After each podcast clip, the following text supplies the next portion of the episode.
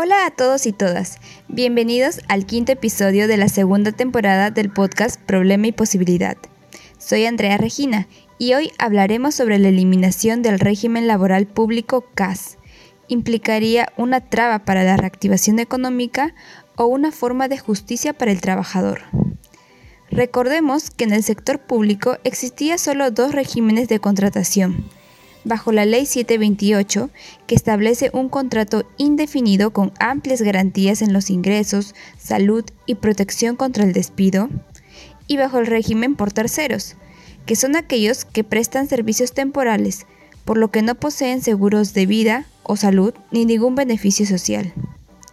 Así, el Régimen Especial de Contratación Administrativa de Servicios, C A S, fue creado en el año dos mil ocho para solucionar la problemática de los servicios por terceros. Por ende, el objetivo del C A S es ser un modo excepcional que ahorra el proceso regular de contratación, por lo que no ofrece todos los beneficios que una contratación de régimen siete veintiocho, pero es mejor que la modalidad por terceros.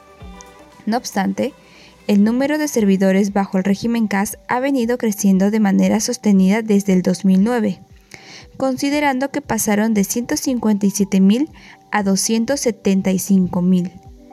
Por tal motivo, se argumentó que no era justo que el grueso de los trabajadores públicos no disfrutaran de las garantías plenas del Estado. Por ello, el Congreso consideró que era una forma de opresión, y el cuatro de marzo aprobó la ley que elimina este régimen laboral. Ante ello, el diez de mayo, el Poder Ejecutivo emitió una demanda ante el Tribunal Constitucional. Alegó que dicha ley afectaría el equilibrio del presupuesto público, pues implicaría un costo de cuatro mil doscientos cuarenta y cuatro punto siete millones de soles no previsto para el paso de los doscientos ochenta y siete mil trabajadores C A S hacia un régimen laboral siete veintiocho. Por otro lado, Miguel Malpartida, vocero del Movimiento Nacional C A S Nunca Más, afirmó que la ley no es de aplicación inmediata, sino que otorga un plazo de cinco años para su implementación gradual, por lo que no se afectaría gravemente el presupuesto.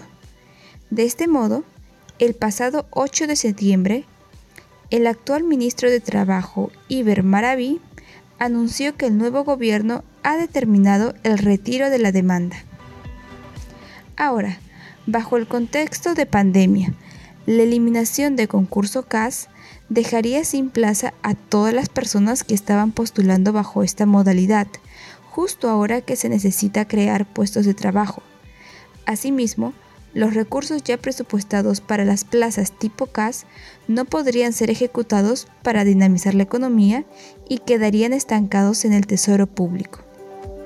Además, la demanda de personal de los servicios de salud ha aumentado, y ante la imposibilidad de contratación directa por C A S, se podrían perder puestos de trabajo y abusar del aún peor régimen por terceros. En síntesis, se deben regular los tipos de contratación para la construcción segura de una carrera pública. Sin embargo, la eliminación del C A S en esta época crítica de pandemia podría afectar la recuperación económica, ya que perjudicaría, aunque sea mínimamente, dos pilares básicos: el presupuesto público y la generación de empleo. Esto ha sido todo por el capítulo de hoy. Muchas gracias a Gustavo Aquino por su ayuda en la realización de este podcast. No se olviden de seguirnos en nuestras redes sociales como la Asamblea de Estudiantes de Economía de la P U C. Nos vemos en el siguiente capítulo.